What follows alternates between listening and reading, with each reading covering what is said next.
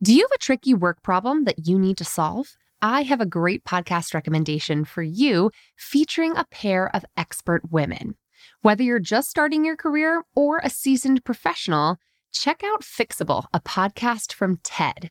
Hosted by Harvard professor Frances Frei and her wife, leadership coach Anne Morris, the brilliant duo provide honest, actionable advice to help you navigate everything from a gaslighting manager to returning to work after parental leave. They'll leave you feeling empowered and ready to act. Listen to Fixable wherever you get your podcasts.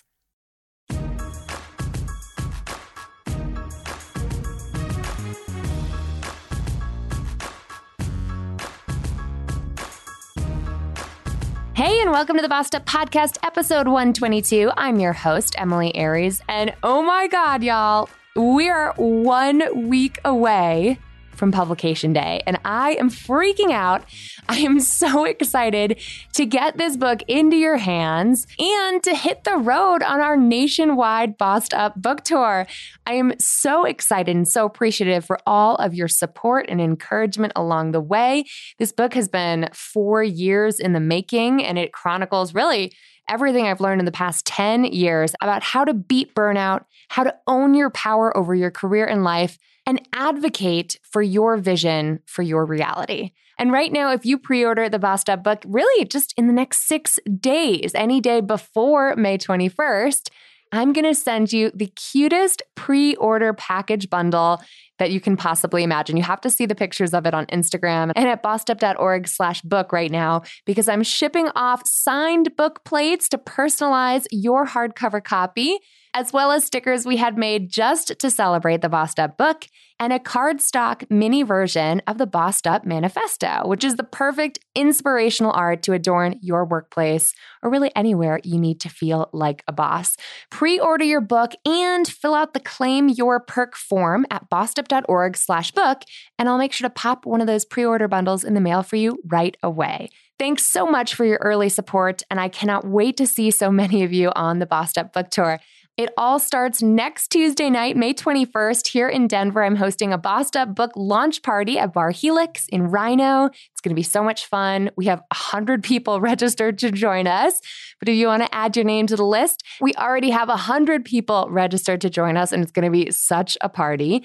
And then the next day, I'm headed to DC for two days worth of incredible events, one with my former co host of the Stuff Mom Never Told You podcast, Bridget Todd. And then the next day, on May 23rd, I'm hosting a DC event at Politics and Prose in the Wharf with the Badass Women's Book Club before I head to Providence, Rhode Island, Hartford, Connecticut, New York City, Fort Wayne, Indiana, Chicago, Illinois, Austin, Texas, Los Angeles, California, and San Francisco for what is sure to be one hell of a bossed up book tour. I hope you'll join me and all the fabulous, fierce women who are my special guests at events along the way. Get all the details at bossedup.org slash book and register now before we hit our capacity. I can't wait to get bossing with you and to continue these conversations that we have on the podcast, but live and in living color. I hope to see you there.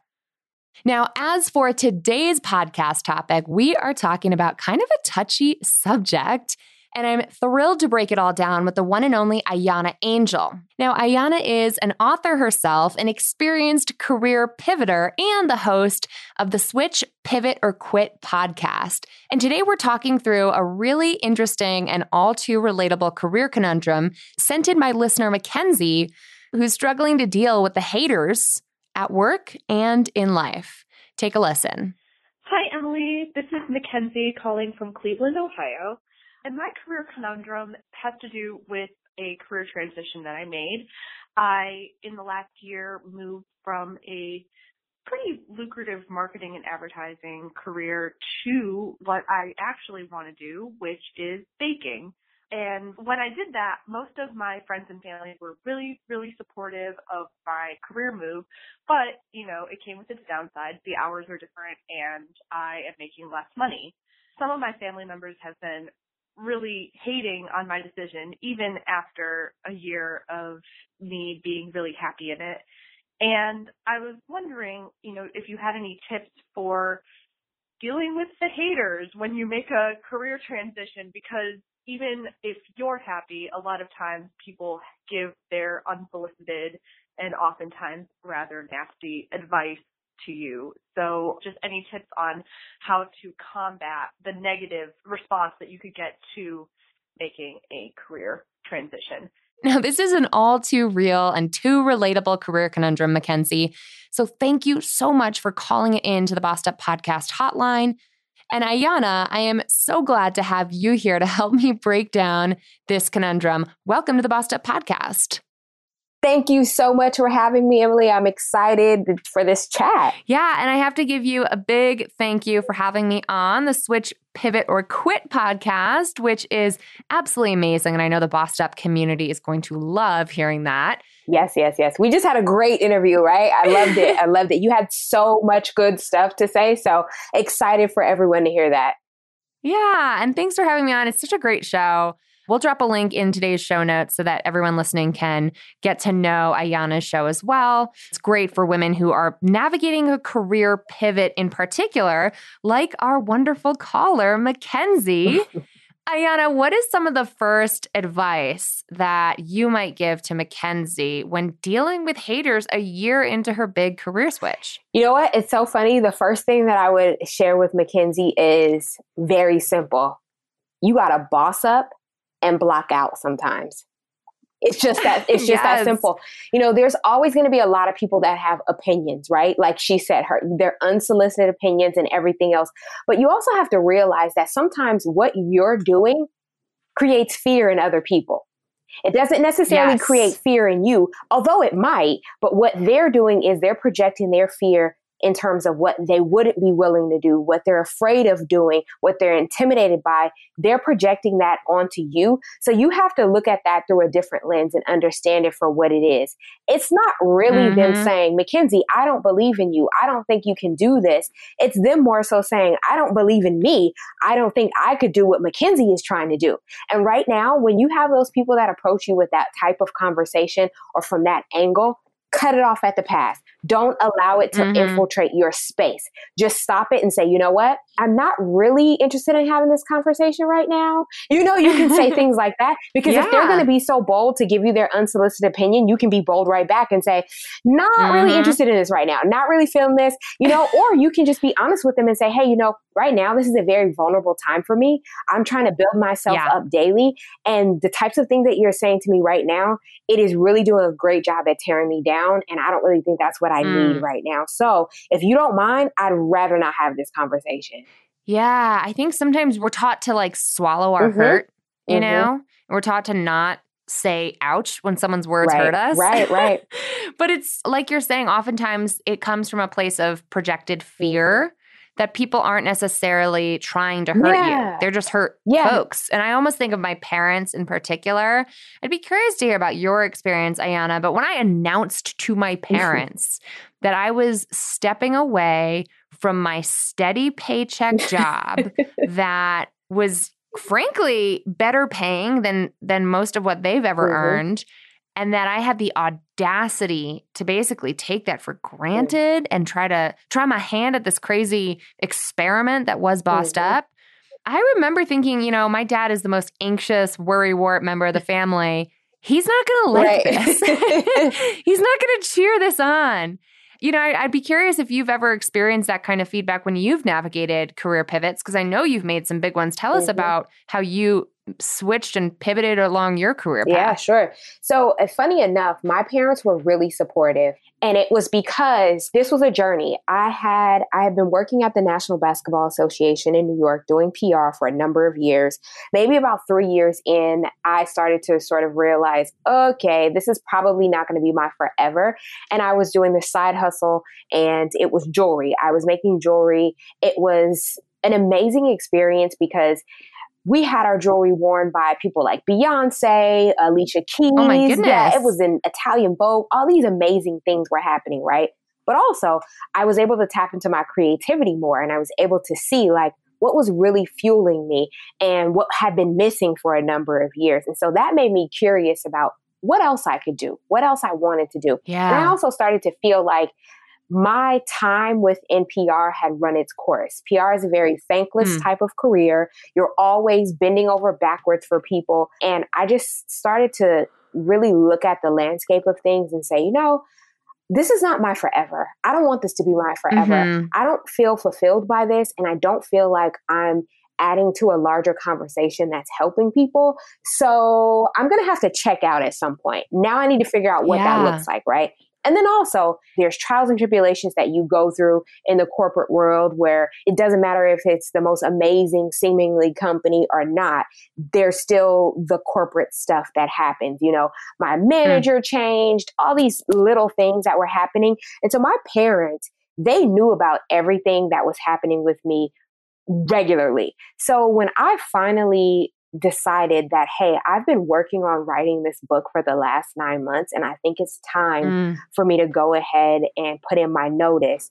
I had the same sort of like feeling that you did. I was thinking, this is not going to go good. Like, I don't know what they're going to say, you yeah. know. But surprisingly, they were super supportive because I've always been very trustworthy. And also, when I get my mindset on something, that's what I'm going to do. Yeah. And I'm very independent.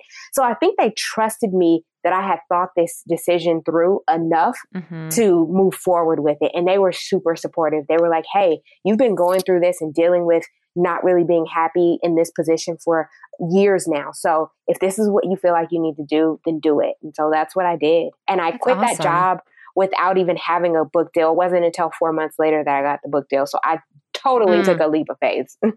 Speaking of your book, I've got a copy of your book, Quit Playing Small, in my hands right now. And Mackenzie, might I be so bold as to prescribe this to you? because what I love about your book, it, the format is very unique. It's the kind of reader that you can pick up and put down as needed for like a daily dose of confidence. Mm-hmm. And I love the concise nature of each of your I almost I don't even know if I want to call them chapters, but each of your sections. Yeah, I call them entries. so entries. I love that. They're so straight to the point. And I feel like everyone needs that voice in their head or preferably on their nightstand or in their in their bed even better. but you need that voice of courage, the person who's going to cheer you on mm-hmm. to counterbalance the haters, the critics, the fear yeah. that you're already telling yourself. Because I always think of the haters as personal manifestations of my own self doubt. so sometimes I need to turn to people and be like, listen, I already got that narrative of can I even do this? I've got right. that. I don't need you to articulate that to me. I actually worked with this man named Josh at my last political mm-hmm. job who one day looked at me and said straight to my face, you know, you're a political strategist. What makes you feel qualified to start this business? no. And I was like, wow, damn, Josh. I was like, most people are thinking it, but they wouldn't say it to my yeah, face. like, Josh, you got a lot of nerve. I know. And I, I realized at that moment, and what I said to him was, nothing, you know, nothing makes me feel qualified to do mm-hmm. this, but I'm not going to let that stop me. Right. About a year later, Josh ended up starting his own hmm. business. So it really taught me, and I don't have a clue how his business is doing, but I'm doing just fine, mm-hmm, thank you. Mm-hmm. and so I, I remember realizing, just like you said, Ayana, you know, the critics are often people who are projecting their own wants, desires, jealousy, fear, anxiety on yep. you. Sometimes with pure intentions, sometimes not. Mm-hmm. But we need to always counterbalance them with the voices of courage in our community as well. Absolutely. Who served as that kind of community of courage for you along the way? I would say my peers who some of them are within sort of like the same space and going uh, along a similar journey and some of them are complete like nine to fivers have no ambitions at all of working for themselves they are like i love what i do and where i'm at you know but my community right. they were really really supportive because i think they sometimes see something in me that maybe i don't always even see in myself and that mm-hmm. makes them say things that will reinforce those courage moments and those courage conversations and keep telling me go, go, do this, do that. I believe in you. You got it. You know, yes. and every time I do something, from the biggest thing to the smallest thing, they're always like text messaging me or on my Instagram in the comments, just like they don't know me, saying, like, oh my God, I'm so proud of you. This is so amazing. You know, because they know what my journey has looked like. And even if their journey looks different, they're still always there to support me and tell me keep going because I think a lot of them really understand how challenging it could be to go out there on your own and that we probably have more days where we are questioning ourselves and everything that we're doing then we have mm. days where we're like, oh my God, this is so amazing. I'm the best, you right. know? So I think it's just my community, they give me that courage. I know that they have my back. I know that they're cheering for me. And it's nothing better mm. than knowing that you have your own personal cheering squad, that when something fantastic happens, you can run to those people and tell them, and they're going to be just mm-hmm. as happy for mm-hmm. you, you know? I like it. It kind of reminds me of having like a hype woman. Yes, absolutely. and part of my my next question for you that you already got me thinking about Beyonce. now that I know you sold like jewelry that Beyonce is wearing. Is that what you said? Yeah. Way, or did yeah, I imagine she, that? She Damn. wore, yeah, a pair of our earrings in her We Like to Party video or Party might be the oh, name of the song. my mm-hmm. good God. I need yeah. to see a photo or something because that's amazing. I literally had Beyonce lyrics on my screen when you were saying that because Mackenzie, you made me think of the fact that having a hype woman doesn't always have to come in like a real person that you know kind of friend, unless yes. you're as cool as Ayana here.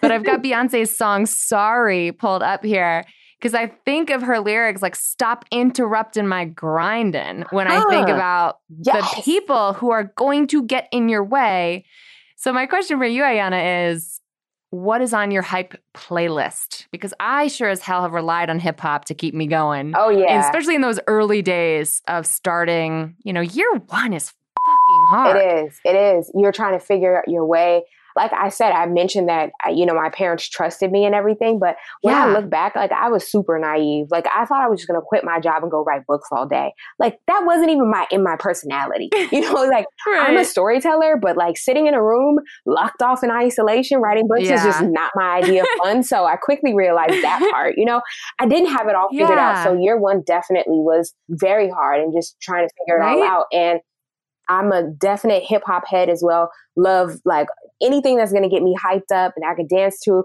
Um, but I would have to say mm-hmm. right now, I am listening to Nipsey Hussle. Mm. For those who don't know, Nipsey Hussle recently passed away and he was like murdered actually. And it was yeah. just very like devastating to the world, really. Like every people who didn't know his story started to really tap in and understand his story and what all the amazing things that he had done in the community and really start to listen and support his music more. And so I went for mm. a run earlier today. Well, let's let's be honest. I went for a run walk. Okay. Yeah.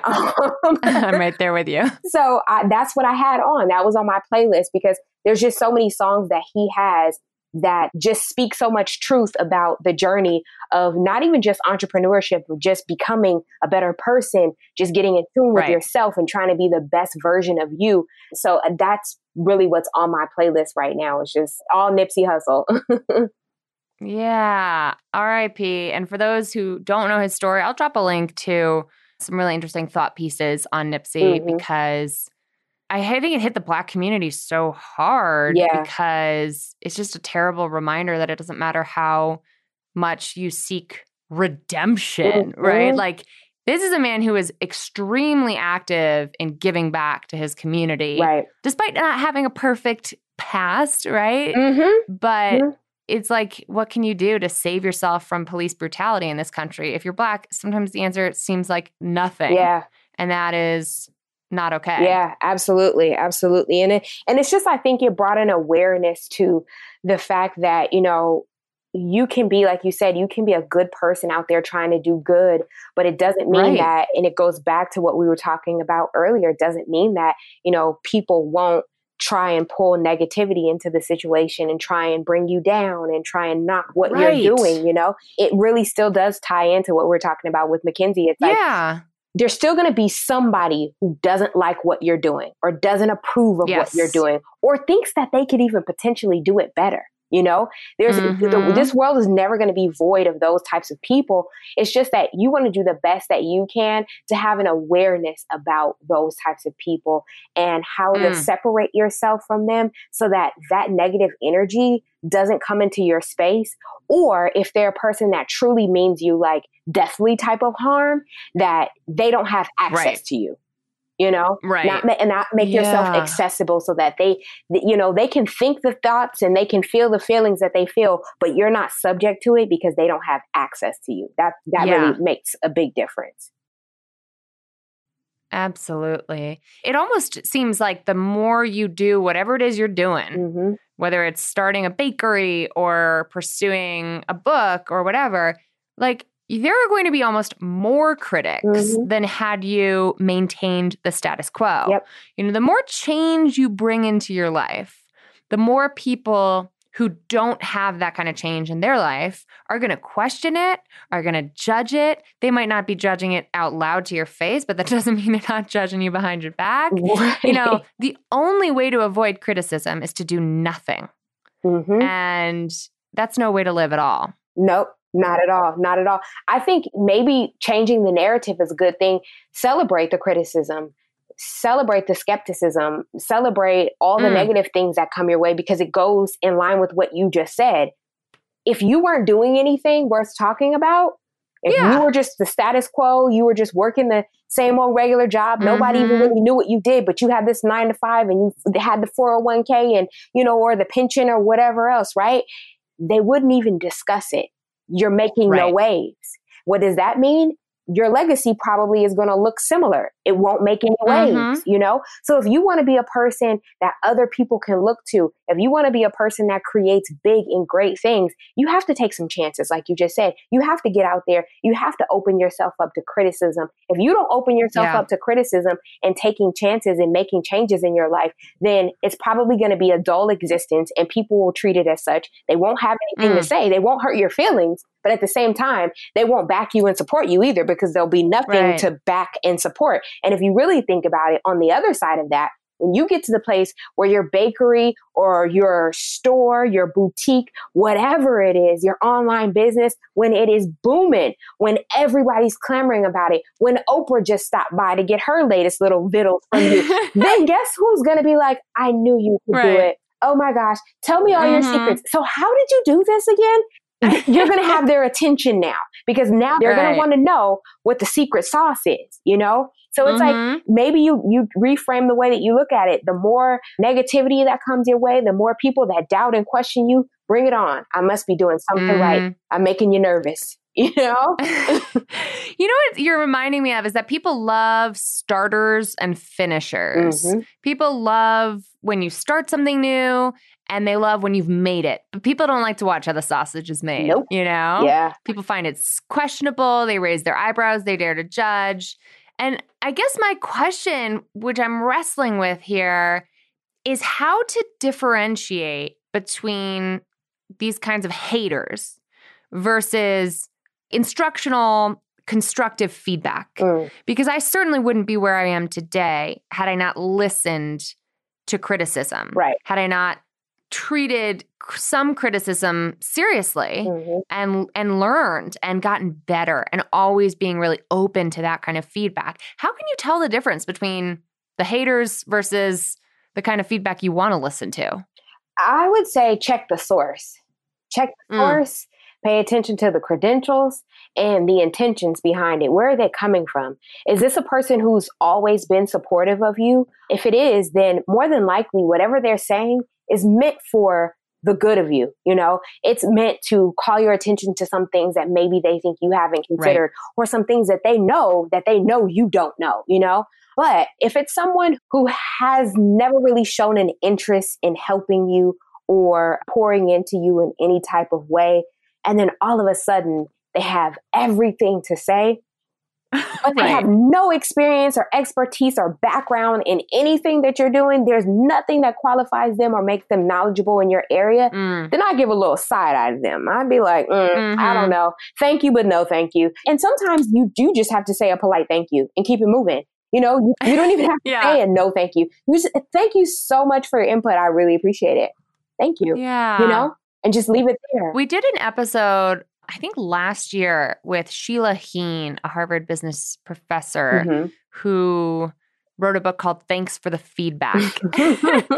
and it was a really interesting interview. I'll link to it in the show notes today. That was about not how to give feedback, because I think we, we hear a lot about how to give constructive feedback, right. but it was about how to seek out Mm. constructive feedback. Mhm. So if you're getting hate and you're worried, is this hate real? Like, should I take this seriously? Yeah.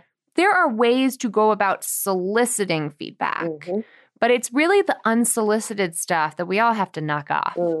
we got to stop doing that because I like what you said earlier how you're in a vulnerable state when Right. you're just starting out. right. And it's okay to say, including to your parents, because I have to do this on occasion, like, here's what I need to hear from you. Like, if you love me and you want to support me right now, I need you to just listen to me rant Mhm. about my bad day and say, I'm sorry, that sucks. Mhm. I don't want you to break it down. I don't want you to tell me what I did wrong. Mhm. I just want some empathy. right. And I think you make a good point because sometimes you do have to be very explicit with people and let them know what you're looking for, what your needs Right. are, right? So there's sometimes that you're coming to someone else because you need a listening ear. You don't need feedback. Yeah. You don't need commentary. You just need somebody to hear you say whatever it is you have to say. But then there's also times where you're coming to someone because you think they're qualified and you want to hear what they have to say.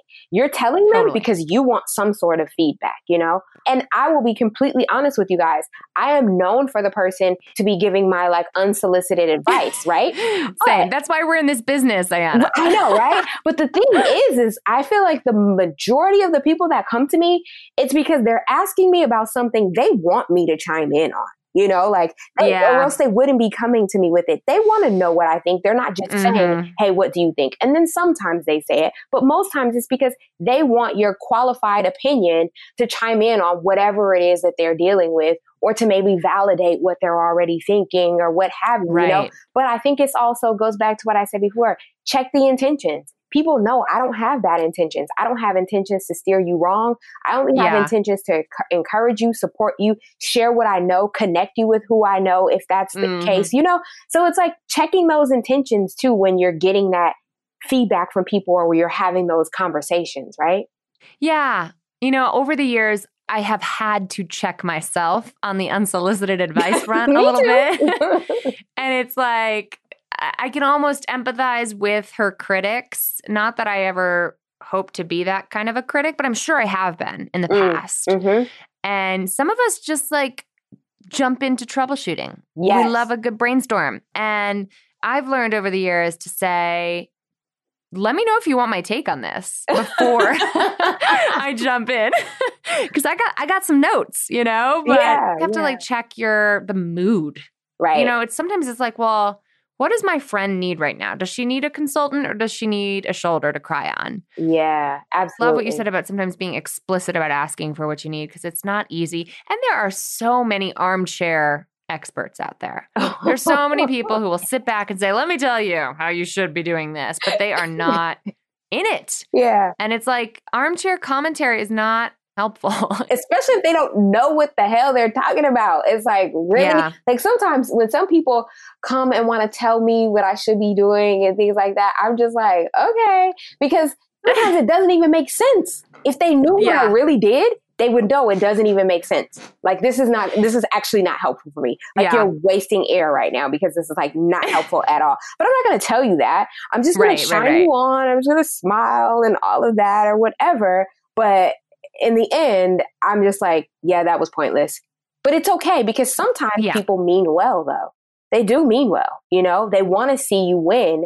So they're thinking that they're helping you to win by giving Mhm. you their two cents. And I will say for me, you know, with my unsolicited advice, just like you, like I have had to check myself more, but I also realize that by nature, I'm a problem solver. So if someone's Yes. coming to me with a problem, my mind is automatically clicking as to how we can solve this. Having worked with so many career transitioners over the years, what have you found is a helpful skill set or habit to develop for women like Mackenzie to get over that one year hump? because I feel like there's all this bravado that goes into making the leap, but then it's the one year slump, like one year into it, and it's still not feeling easy. How have you seen career transitioners kind of muscle through that murky middle of operationalizing and expanding their new venture, whatever it might be? Yeah. I actually just talked about this on the Switch Pivot or Quit podcast. I had a seven minute Sunday episode where I talked about consistency. You know, it's tough in the beginning, but one of the things that you have to do is establish your why. And I'm not saying that cheesy, like why that you have to share with everybody else. Know that real internal why, like when you ask yourself, why the hell am I doing this? Yeah. What am I looking to get out of this? You know, establish that why for yourself and then be consistent with how you show up and what you do. That's where a lot of people fall off.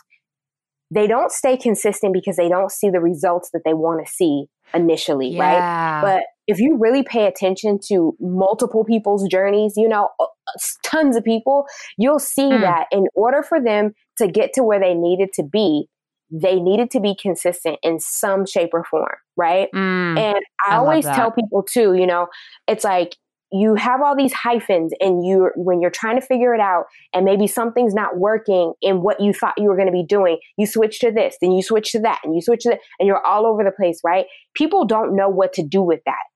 People are comfortable with boxes. They like to be able to put you in a box. So when they can completely understand what box to put you in or what shelf to put you on, then they know what to do with you. Then they know how to access you. This goes back to what we were talking about in our conversation on my podcast. It's like, look, you have inbound people asking you to be a speaker now. Why?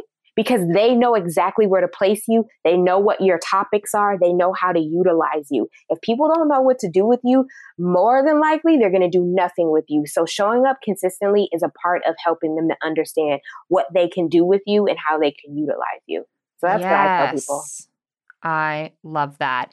And to have a little patience, right? Like, give it a minute. I, I feel like I'm a very impatient person, like so many SPQers Mhm. are. If you switch, if you pivot, if you quit stuff, Mm-hmm. you've got to be impatient in some form or fashion. Right. Because you're not just going to sit idly by when something better could be happening. Mm-hmm. But then pairing that impatience with patience is so key. Right. Absolutely. Putting in the time, putting in the consistency. I love that. Mhm. I want to read a quote from Theodore Roosevelt and get your take on this, get your reaction to it, Ayana, because I first came across this in the opening cover, really the opening like introduction of Brene Brown's Daring Greatly, Mm, which I highly recommend to anyone considering making a big change in their life. And of course, every time he says man, just know that he means person, or I should really just say woman. But here's what Theodore Roosevelt had to say about critics It is not the critic who counts, not the man who points out how the strong man stumbles or where the doer of deeds could have done them better. The credit belongs to the man who is actually in the arena, whose face is marred by dust and sweat and blood, who strives valiantly, who errs, who comes up short again and again because there is no effort without error and shortcoming, but who does actually strive to do the deeds, who knows great enthusiasms and the great devotions, who spends himself in a worthy cause, who at the best knows in the end the triumph of high achievement, and who at the worst, if he fails, at least fails while daring greatly. And I love this quote because it Mhm. reminds you that it's way easier to sit in that arena, right? What's Yep. your take? Yeah, I absolutely agree. I think this goes back to what we were talking about before. It's so much easier to fly below the radar, to not take the chances, to not really be seen by people with the efforts that you're making because you're just doing the bare minimum. You're just kind of getting by, right? I think it's those people who out th- get out there and make the waves and who are okay with being a little vulnerable and putting themselves at the forefront because they're trying to do things that they've never done before, you know, even if it's embarrassing, even if it makes them their knees shake, you know, all those things. Yeah. I think mm. that adds character to a person too. That also gives you stories to tell when you're 80 years old sitting on your rocker with the grandkids, right? You know, it's like you've actually lived a life. You've gone through things. You've jumped over hurdles. You've really experienced some things that give you some qualifications and just speaking as a person who's lived a big life and a great life and who has taken chances. So I love that quote. And I think that that speaks to those mm. who are out there really trying and doing versus sitting by and just thinking and having the ideas, but never acting on them, but always being a critic of the people who are acting on their ideas and their dreams. I don't think Theo Roosevelt could have said it better than you just did. So, Ayana, thank you so much for spending some of your precious time and sharing some of your brilliance with the Bossed Up community today. Mackenzie, I know you're going to act on all of this. So give us a call back when you've got a boss move to share and tell us how you overcame those critics. Ayana, in the meantime, where can our listeners catch up with you and get your amazing book, Quit Playing Small, in their hands? Thank you so much, Emilie. This was such a fun conversation. So, Everybody can get their hands on Quit Playing Small on Amazon. And for all things to keep up with me and all that good stuff, you can head over to ahyianaangel.com and that's A H Y I A N A and then it's just angel, A-N-G-E-L dot com. And that's where you can find the one-on-one work that I do with people because I have pick my brain sessions and all that good stuff. You can find the book there as well, Quit Playing Small. You can find the Switch Pivot or Quit podcast. And you can also find Maisie Media, which is my podcast network that has podcasts content curated specifically for women. So that's where you can find me. And also, if you're on Instagram, because that's where I really like to hang out socially, you can find me on Switch Pivot or Quits Instagram and, you know, say hi. awesome. Ayana, thanks so much for being here. Thank you, Emilie. Find links to all of those great resources that Ayana and I mentioned throughout the course of today's conversation at today's corresponding blog post at bossedup.org slash episode 122. And now it's time for today's Boss Move Moment of the Week. Hello, Emilie. This is Marianne, and my Boss Move Moment of the Week is lifting as I climbed. I was in a meeting where my manager mentioned that several members of our team were on our way to burnout because they were not asking for help. At the end of the meeting, while everyone finished what they had to say about the topic, I mentioned that because of Boss Up, I'm an expert on preventing burnout and know all the resources, i.e. Boss Up the podcast, to help them out. I was able to present myself as an expert and someone to help and really explain some of the ways that they could lessen the load on themselves. Yes, boss, I am cheering you on and so proud of you for setting an example of what it looks like to be the boss in your career and life. And I want to thank you especially for calling in your boss move and showing us all what it looks like to be a woman who is proud of herself. In fact, if you're listening to this podcast right now, I want you to think about what is one thing you are proud of having tackled in 2019 thus far. We're just about at the halfway point, and I want you to think about what is making you feel like a boss. What's making you feel fierce?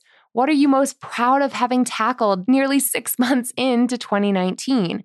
I want to hear from you, boss. So call in your 2019 mid year boss moves. I want to hear from you, and so does this podcast community. Just give the podcast hotline a ring right now and leave your message at 910 668 BOSS or 2677. That's 910 668 2677. And if you found this conversation today helpful, make sure to share this episode with the boss besties in your life who could use it. Thanks as always for listening, for subscribing, and for sharing all that is Bossed Up and the Bossed Up podcast community. And I can't wait to hang IRL with so many of you on the Bossed Up Book Tour. Make sure to pre order your copy before May 21st to get in on those sweet pre order perks I mentioned at the top of the show, because I've got a beautiful Bossed Up manifesto, a signed book plate, and a fresh new Bossed Up sticker with your name on it. Just fill out the form at bossedup.org slash book, and I'll make sure to pop them in the mail for you ASAP. And while you're there, register to join me on the Bossed Up Book Tour so we can talk through beating burnout and stepping up as the boss of your life in person. I can't wait to see so many of you there. But until then, keep bossing in pursuit of your purpose, and together we'll lift as we climb.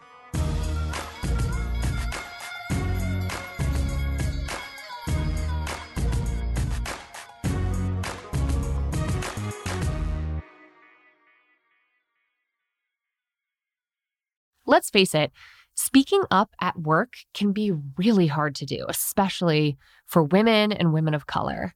When the stakes are high and you've already worked so hard to just be the only woman in the room, and you want to get everything right, you want to have all your facts and figures accurate before making your voice heard, it's just so much easier to stay silent instead. Researcher Deb Jahansky calls this loss of voice phenomenon. And it actually emerges in adolescent women at greater rates than men, and it sticks with us for the rest of our lives. Self silencing behavior can actually become an unconscious habit unless we consciously engage in practicing our assertive communication skills. And we here at Bossed Up have set out to help women like you do just that. Speak Up, my live assertive communication course, is back open for enrollment, and we're kicking off a new cohort launching this June.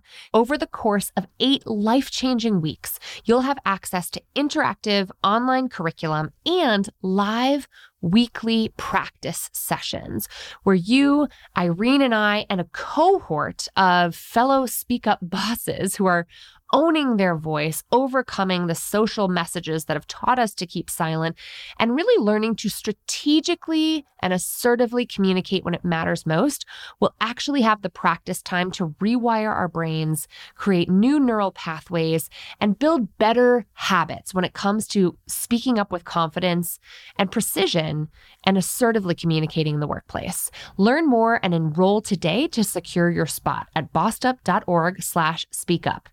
That's bossedup.org slash speak up.